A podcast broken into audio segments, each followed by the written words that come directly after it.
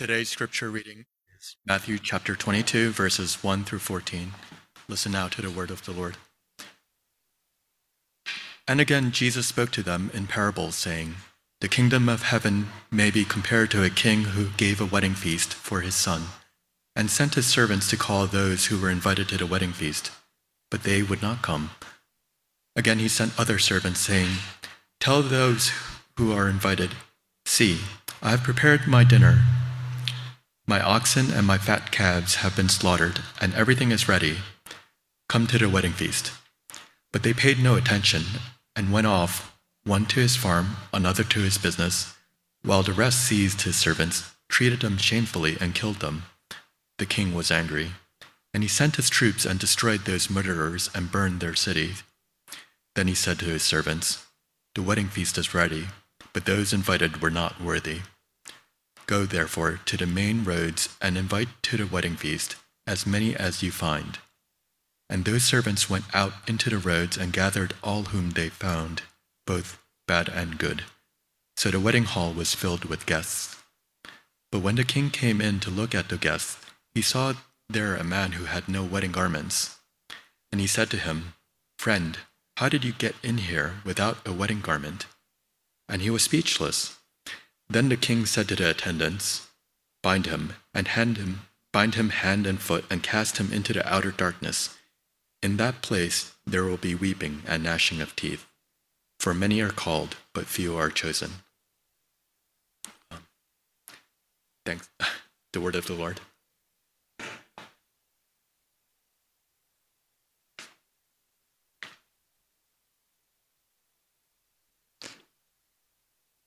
The Lord be with you. Thank you. Uh, just a reminder before I begin um, that we are uh, giving, fasting, and praying every Wednesday. And so uh, I want to invite you all to join us uh, Wednesday evenings at 9 o'clock uh, as we pray through the Psalms. Uh, also, last week we took the collection for the PDA's Ukraine relief, and I know that some of you missed it and wanted to participate. And so uh, we will continue to take uh, donations through today. And um, as you saw in the Wednesday Word, um, we are listing all the various charities and ministries that you are supporting. And so um, if you have not let me know yet, uh, please send me a text or an email uh, of any organization that you are supporting and would like for others to join you uh, in that support. Uh, now, please uh, pray with me. Lord, we thank you again for this day that you have made. And now, in the hearing of your word, help us to have the ears to hear and to obey. We ask in the name of Jesus Christ our Lord. Amen. So, um, as I've been noting in recent sermons, uh, it's really important to recognize the placement of the various readings or parables that we have been uh, hearing about. Uh, we want to see it in its context with the entire scheme of the Gospel of Matthew so that we can avoid the most kind of egregious misinterpretations. Uh, today's parable, for example, uh, should not be taken in isolation because it is the third in a series of parables that Jesus gives in response to a challenge that is given to him by the Jewish temple leadership. Right before our reading in chapter 21, Jesus is at the temple, and the chief priests and the elders of the people came up to him as he was teaching, and they said to him, By what authority are you doing these things, and who gave you this authority? So, there, so Jesus is being challenged, and he answers them with a question. He tells them, I will ask you one question, and if you can answer me, then I will tell you by what authority I'm doing these things. The baptism of John, was it from God or was it from man? And so the chief priests and the elders and the Pharisees, they discuss this amongst themselves and they realize that they're stuck. Because they know if they say it was from God, Jesus is going to say, well, then why didn't you follow him? Why didn't you listen to him? But if they say it was for man, then they're, they're afraid of all the crowds because all the crowd, they believe that John was a man of God. And so they realize they can't really give him an answer. And so cowardly they say, We don't know. And so Jesus says, Well, I'm not going to tell you by what authority I do these things either. However, Jesus then goes on to indirectly answer them. He indirectly responds to this question of his identity and his authority. And in Matthew 21, we know that he tells these three parables directed at them because when the chief priests and the Pharisees heard his parables, we're told, they perceived that he was speaking about them. And so when we hear a parable like this, there is certainly, of course, a, a more wider kind of interpretation and application that we want to take from it. But we have to realize, first and foremost of all, that it was directed specifically at this particular challenge to Jesus' authority and his identity as the Messiah and as the Son of God. So, with that in mind, when we read the parable, we see that this is Jesus' allegorical take on the salvation history of God. The king symbolizes God. He's throwing a wedding feast, which is uh, the, the messianic banquet at the end of time, for his son, Jesus. And those who are initially invited, they represent the Jews, and perhaps more pointedly, they represent the Jewish temple leadership, the chief priests, the elders, and the Pharisees. And so the refusal of the original guests is like the refusal of the early Jewish people. They refuse to attend the wedding feast, and this is not a kind of just um, an innocuous, polite declining of a invitation to some minor social event. This is not like someone's um, fifth birthday party that you can just say, hey, I'm sorry, I'm busy next weekend and I can't make it. An invitation to the king's wedding is not something that you turn down. Those invited would be the, the wealthiest and the most influential people of the kingdom. They would all be expected to be there as a sign of their loyalty to the king and to the future king. Refusing to attend is tantamount to declaring open rebellion. Symbolically and historically, they are making the choice to reject God as king. And then the king, in an unexpected and unnecessarily gracious move, sends a second group of servants to plead with those invited guests who had turned him down. He says, Look, I've hired the best chefs in the country. I've got champagne. I've got dry aged steak that's been cooked to perfection. I've got BTS performing at the reception. I mean, please, please come. It's actually a little pathetic, right? It's not a good look for the king. He's the king. And yet he's practically begging his subjects to come to this wedding feast. Why would the king do that? Why does he appeal to such unworthy guests? Why does he keep on seeking those who are indifferent to him, who keep on rejecting him? And the answer to that is simply that that is who God is. From the very beginning, God's nature has been to seek out those who continue to reject him. From the very beginning, with a disobedient Adam, when God asked, Where are you? God has been ever seeking out his wayward children.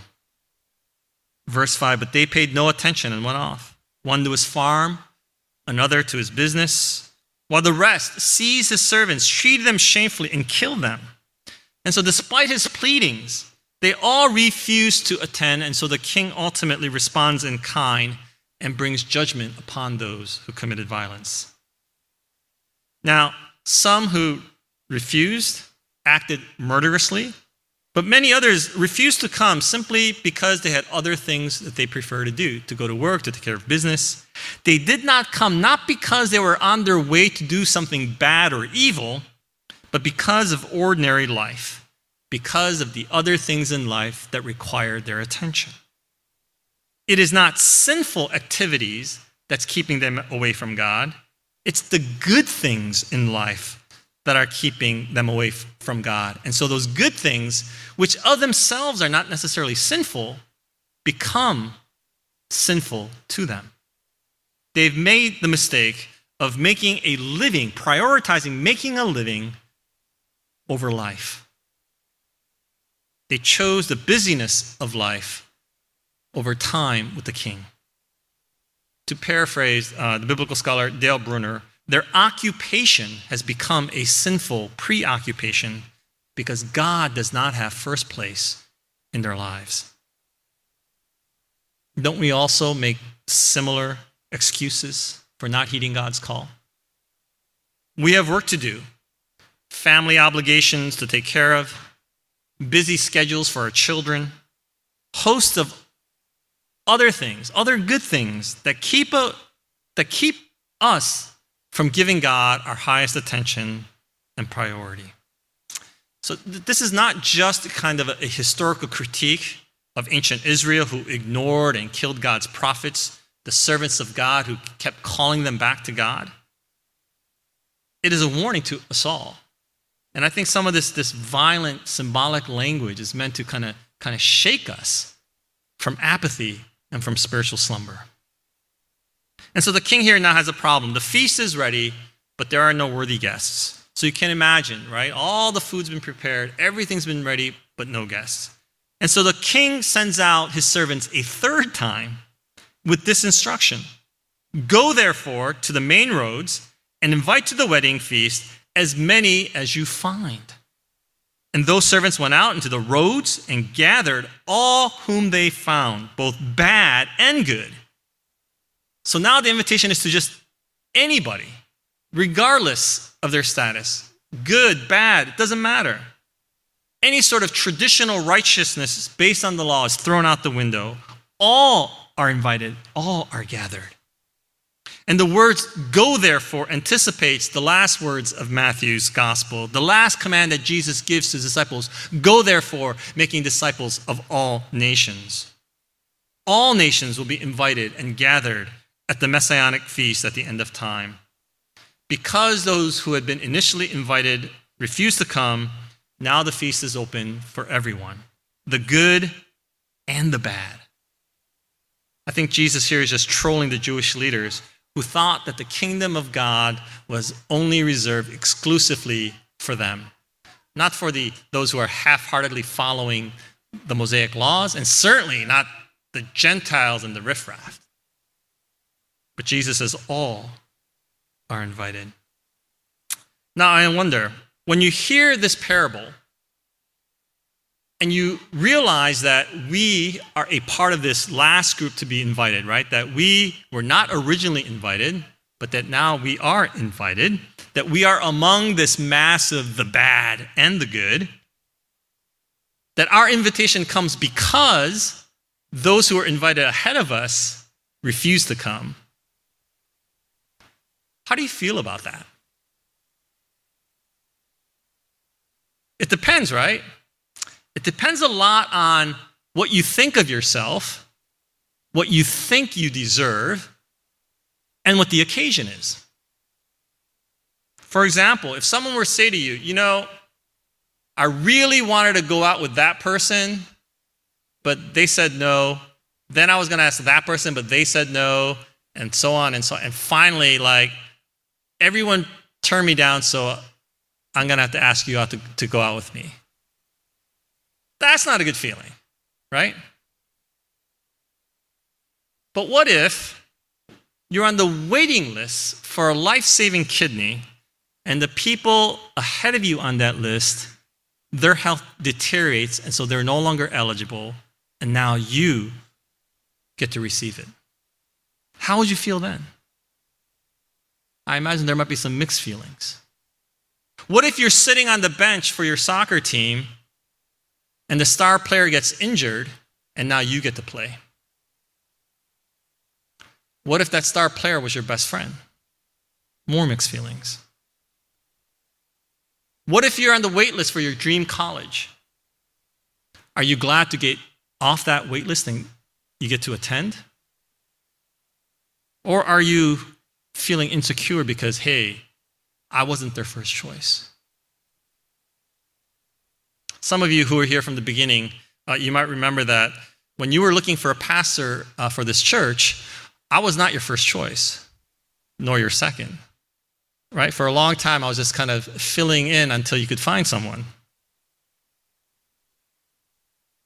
I'm thankful I got the invitation.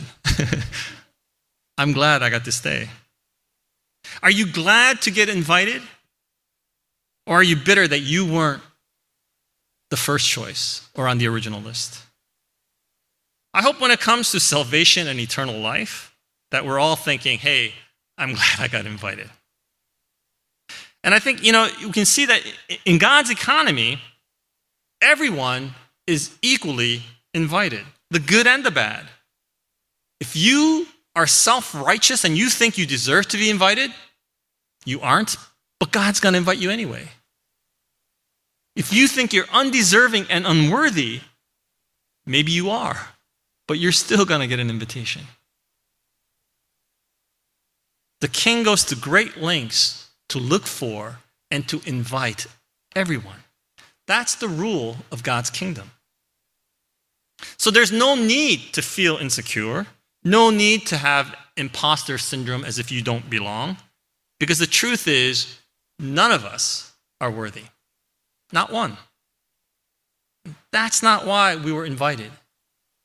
No one has earned a spot. That's the point. That's the good news of the gospel. Now, if the parable had ended there, it would be great, right? Everyone's invited, all are welcome. Mic drop, done. But then we get this one more troubling scene. The king notices that one of his guests, whom he graciously calls friend, remember, like last week, we again heard this word friend, this gracious uh, invitation, is not wearing a wedding garment. But like the earlier guests who were given a second chance, this man is also given a second chance to offer an explanation why he's not wearing a wedding garment. He has no reply, and so the king has him bound hand and foot and tossed out into the outer darkness. The king's response seems unnecessarily harsh. I mean, the guy showed up maybe, I don't know, to a wedding in, in, in a t shirt and jeans, right? It's disrespectful, but casting him out into the utter darkness seems a bit extreme, a bit over the top. Understood allegorically, however, the man's refusal to wear proper clothing and his inability to offer an excuse means that those like those who had earlier refused to come this man is also choosing judgment upon himself there is a ridiculously inclusive invitation for all. But just as certainly, there is an equally fierce and final judgment for all. But it's a judgment that we each choose for ourselves.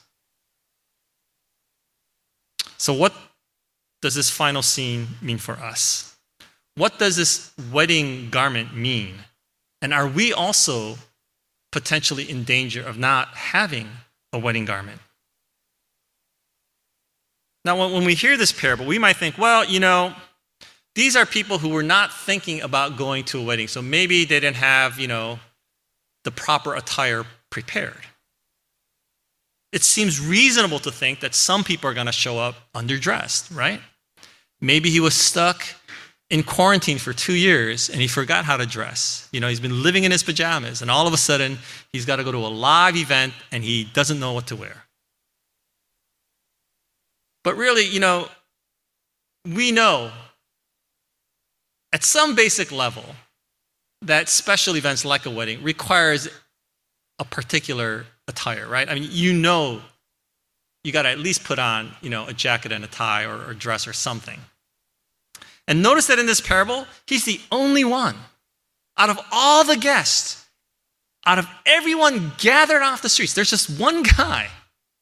And so it tells us that everyone either had the time to go home and, and get some you know, decent clothes on, or that the king provided wedding garments for everyone. And so this is not someone who is like, oh, what's going it's it's someone who deliberately is not wearing something that was expected of him. It's a sign, it's a willful sign, it's a willful disrespect to participate in this event. Now, over the centuries, people have discussed, and there's been no agreement on what this wedding garment represents. In the early church, John Chrysostom thought that it represented holiness. St. Augustine thought that it represented charity. Martin Luther thought that it represented faith. And perhaps Jesus himself was thinking of Isaiah 61 I will greatly rejoice in the Lord. My soul shall exult in my God, for he has clothed me with the garments of salvation. He has covered me with the robe of righteousness. If it is the robe of righteousness, then it is certainly not the kind of righteousness that comes from the law. Remember the original guests who lived according to the righteousness of the law? They rejected the invitation. And those who came in their place, they were bad and good. And so clearly, this is not a righteousness of our own. It suggests then the righteousness of Christ, the righteousness that is given to us.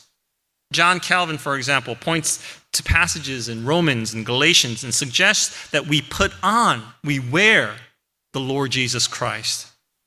So the, this man is then being cast out because he has not put on Christ, the righteousness of God that has been freely given to him. That is one possible reading. And certainly elsewhere in scriptures, we see that the garment represents being dressed in the new righteousness of God, a life directed toward holiness. Clothes are a metaphor for the, the outward transformations, outward evidence of the inward transformations. Ephesians 4, we're exhorted to put off our old self, which belongs to our former manner of life, and to be renewed in the spirit of our minds, and to put on, that is, to clothe ourselves with the new self, created after the likeness of God in true righteousness and holiness. Likewise, in Colossians 3, we are told to put away our former ways and to have put on, that is, to wear, to clothe ourselves, the new self, which is being renewed in knowledge after the image of its creator. So it suggests that in, in accepting the invitation to the gospel, that we must, as a result of that, conform our lives into this pattern of righteousness and holiness. A life that is then evidenced by discipleship and repentance. Again, John Calvin says, there is no point in arguing about what the marriage garment is whether it is faith or a holy and godly life. For faith cannot be separated from good works, and good works proceed only from faith. If we are to remain in his house, the old self, with all of its blemishes, is to be cast off, and we are to practice the new life so that our appearance, our clothing, may correspond to our honorable calling. As a result of being in the house of God, it calls us to a particular way of life. Jesus and Matthew know how easily grace can devolve into permissiveness and lawlessness. We must remember that there is a massive difference, a massive difference between accepting all persons and condoning all behavior. It's not the same thing.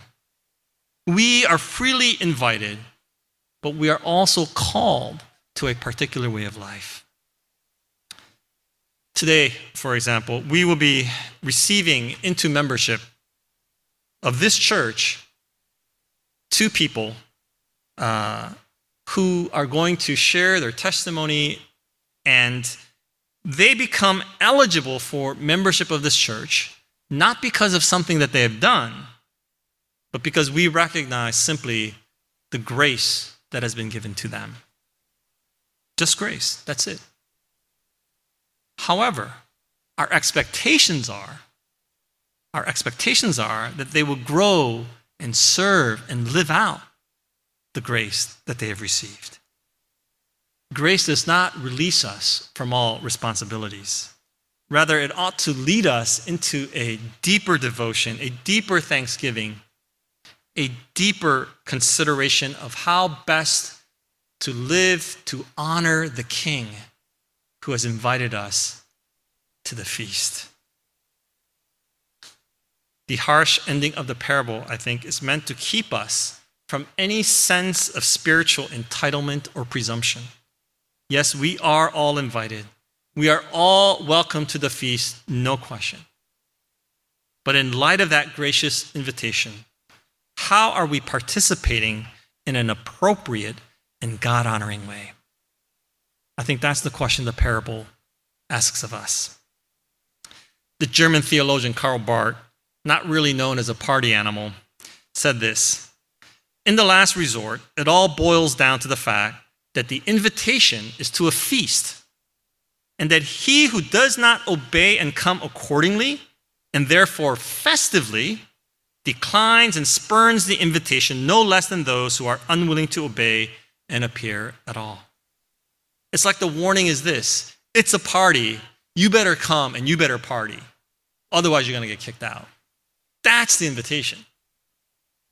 We are saved by grace and grace alone.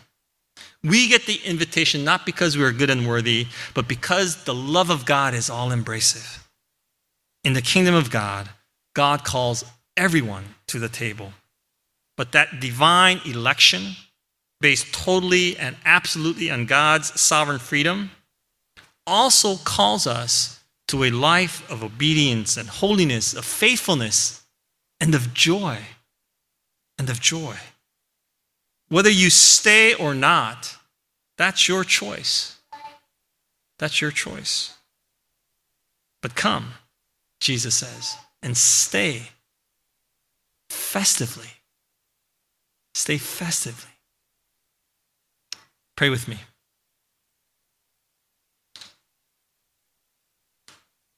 Lord, we thank you for the, for the word this morning. We thank you for the invitation. We're thankful to be invited, recognizing that it is given to us freely.